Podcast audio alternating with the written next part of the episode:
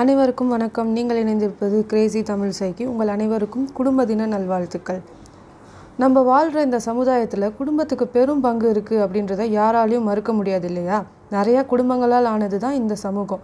அப்போ ஒரு நல்ல சமுதாயம் உருவாகிறதுக்கு நம்மளோட ஒவ்வொரு குடும்பமும் தான் ஃபவுண்டேஷன் அப்படின்றத எந்த ஒரு மாற்று கருத்தும் இருக்க முடியாது. பில்டிங் ஸ்ட்ராங்கு ஆனால் பேஸ்மெண்ட்டு கொஞ்சம் வீக்கு அப்படின்லாம் இங்கே சொல்ல முடியாது. நல்ல குடும்பம் அப்படின்னா என்ன? நியூக்ளியர் ஃபேமிலி தான் சூப்பரு ஜாயிண்ட் ஃபேமிலி தான் சூப்பரு அப்படின்றது நம்ம இப்போ பேச வரல. ஏன்னா இப்போ ஹஸ்பண்ட் அண்ட் ஒய்ஃப் சேர்ந்து இருந்தாலே அது ஜாயிண்ட் ஃபேமிலின்னு சொல்லிக்கிறாங்க. அது இப்போ நம்ம பிரச்சனை கிடையாது.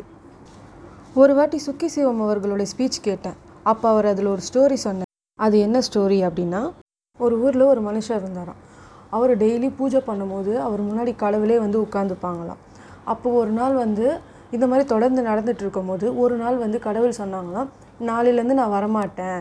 அதனால் போகிறதுக்கு முன்னாடி உங்களுக்கு நான் வந்து ஒரு வரன் கொடுத்துட்டு போகலான்ட்டு இருக்கேன். அதனால் உங்களுக்கு என்ன வரம் வேணுமோ கேளுங்க அப்படின்னு சொல்லி கடவுள் வந்து அந்த மனுஷங்கிட்ட சொல்லியிருக்காங்க. உடனே அந்த மனுஷன் வந்து நான் வீட்டில் கேட்டுட்டு வந்து உங்களுக்கு சொல்கிறேன் அப்படின்னு சொல்லி சொல்லியிருக்காங்க. அதுக்கப்புறம் என்ன கேட்கலாம்? அப்படின்னு சொல்லிட்டு ஃபேமிலியில் ஒவ்வொருத்தர்கிட்டையும் டிஸ்கஸ் பண்ணாங்களாம். அப்போ ஆள் ஆளுக்கு ஒன்று ஒன்று சொன்னாங்களாம். காசு வேணும்னு கேளுங்க நகை வேணும்னு கேளுங்க அப்படி இப்படின்னு. அப்புறம் வீட்டில் இருந்த ஒரு பாட்டி மட்டும் அவங்கள கூப்பிட்டு சொன்னாங்களாம் அந்த மனுஷனை கூப்பிட்டு இந்த மாதிரி இதெல்லாம் நீ கேட்காத. நாங்கள் வந்து குடும்பத்தோட சந்தோஷமாக அன்பாக இருக்கணும். நாங்கள் பிரச்சனை இல்லாமல் சந்தோஷமாக வாழணும். ஒருத்தருக்கு ஒருத்தர் விட்டு கொடுத்து கடைசி வரைக்கும் ஒற்றுமையாக வாழணும் அப்படின்னு கேளு அப்படின்னு சொன்னாங்களாம் உடனே கடவுள்கிட்ட போயிட்டு அந்த மனுஷன் அந்த மாதிரி ஒரு வரம் கேட்டாங்களாம் கடவுளும் வந்து அப்படியே உண்டாகட்டும் அப்படின்னு சொல்லி மறைஞ்சிட்டாராம். அடுத்த நாள் பூஜை பண்ணும்போது கடவுள் நேர்லேயே வந்து உட்கார்ந்துருந்தார். இவருக்கு ஒரே அதிசயமாக போயிடுச்சு ஆச்சரியமாக போயிடுச்சு. இன்னும் நீங்கள் வரமாட்டேன்னு சொன்னீங்களே இன்னும் இன்னைக்கு வந்திருக்கீங்க அப்படின்னு சொல்லி கேட்டிருக்கு.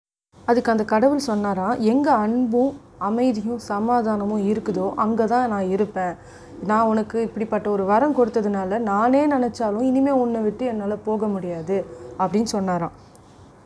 அன்பான வீட்டில் தான் கடவுள் குடியிருப்பார் அப்படின்னு சொல்லி அந்த கதையை சுக்கி சிவம் அவர்கள் முடிப்பாங்க.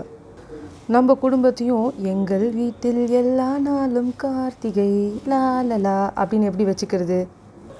அதுக்கான டிப்ஸை தான் நான் இப்போ உங்களுக்கு இந்த பாட்காஸ்ட் மூலிமா சொல்ல போகிறேன் டிப் நம்பர் ஒன் என்ன அப்படின்னா நம்ம ஃபேமிலி ஸ்மூத்தாக இருக்கிறதுக்கு சில நேரத்தில் நம்ம செவிடாகவும் குருடாகவும் ஊமையாகவும் இருக்கிறது ரொம்ப ரொம்ப முக்கியம்.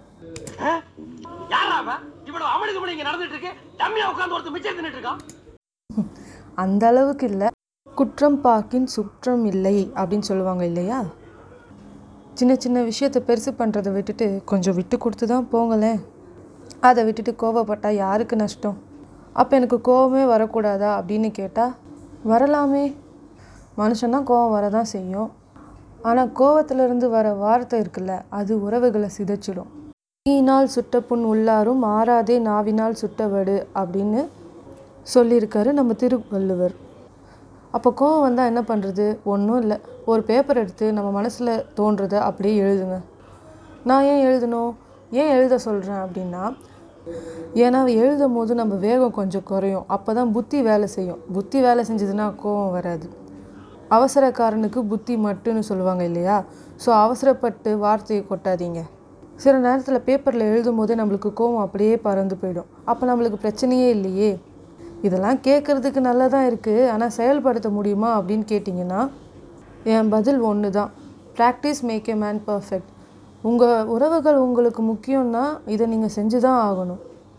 டிப் நம்பர் டூ என்ன அப்படின்னா கம்யூனிகேஷன் அதாவது உங்கள் குடும்பத்தோடு சேர்ந்து பேசுகிறது பேசுகிறதுனா டிவி ஒரு பக்கம் கையில் மொபைலு அப்படியே பேச்சுவார்த்தை ஒரு பக்கம். இப்படிப்பட்ட பேச்சுவார்த்தையை பற்றி நான் பேசலை. I am sorry give your hundred பர்சன்ட்டுன்னு தான் நான் சொல்கிறேன் ஃபுல்லாக ஃபோக்கஸ் பண்ணி பேசுங்க. ஒரு நாளைக்கு அட்லீஸ்ட் ஒரு வேளை சாப்பாடாவது சேர்ந்து சாப்பிடலாம்.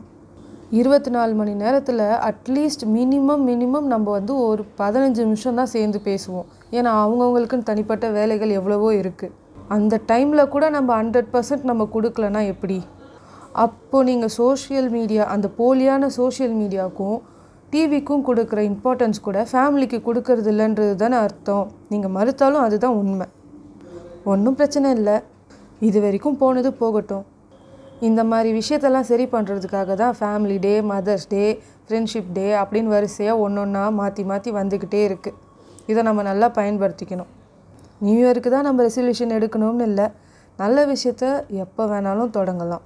ஆனால் ஒன்று நியூ இயர் ரெசல்யூஷனை எடுத்துகிட்டு காத்தோடு காத்தாடன்னு பறக்க விடுவோம்ல அந்த மாதிரி இல்லாமல் நம்ம இந்த ஃபேமிலி டே அன்னைக்கு ஃபேமிலிக்கு இம்பார்ட்டன்ஸ் கொடுத்து ஃபேமிலியில் இருக்கிற ரிலேஷன்ஷிப்ஸை சரி பண்ணுறதுக்கு தேவையான எல்லா ரெசல்யூஷனும் எடுக்கலாம். அப்போது அடுத்த ஃபேமிலி டே அப்போது நட்சத்திர ஜன்னலில் வானம் எட்டி பார்க்குதுன்னு பாட்டு பாடுவீங்கன்னு நினைக்கிறேன். அப்புறம் கடைசியாக நான் இப்போ உங்களுக்கு சொல்ல போகிறது ரொம்ப ரொம்ப முக்கியம். இதுதான் உங்களுக்கு வந்து போனஸ் டிப் என்ன அப்படின்னா தயவு செஞ்சு உங்களுடைய ஃபேமிலி ப்ராப்ளம்ஸ் எல்லாம் வந்து வரவன் போகிறவன் தெரிஞ்சவன் தெரியாதவங்க கிட்டலாம் டிஸ்கஸ் பண்ணாதீங்க. எல்லாரும் உங்கள் கஷ்டத்தை கேட்டுட்டு உங்கள் கூட சேர்ந்து கஷ்டப்பட போகிறது கிடையாது. ஒரு சில பேர் அதை பொழுதுபோக்காக கேட்பாங்க. ஒரு சில பேர் அதை நாலு பேருக்கு பரப்புவாங்க. எதுக்கு நம்மளுக்கு இந்த தேவையில்லாத விஷயம்? அது நம்மளோட குடும்பத்தை இன்னும் தான் விரிசல் ஏற்படுத்தும். பேச வேண்டிய நபர்கிட்ட பேசி பிரச்சனையை முடிச்சுட்டு போகிறது ஒரு பக்கம். எல்லார்கிட்டேயும் பேசி பேசி பிரச்சனையை பெருசு பண்ணுறதும் இன்னொரு பக்கம். இப்போ நீங்கள் எந்த பக்கம் இருக்கணும்னு உங்களுக்கு புரியும்னு நினைக்கிறேன்.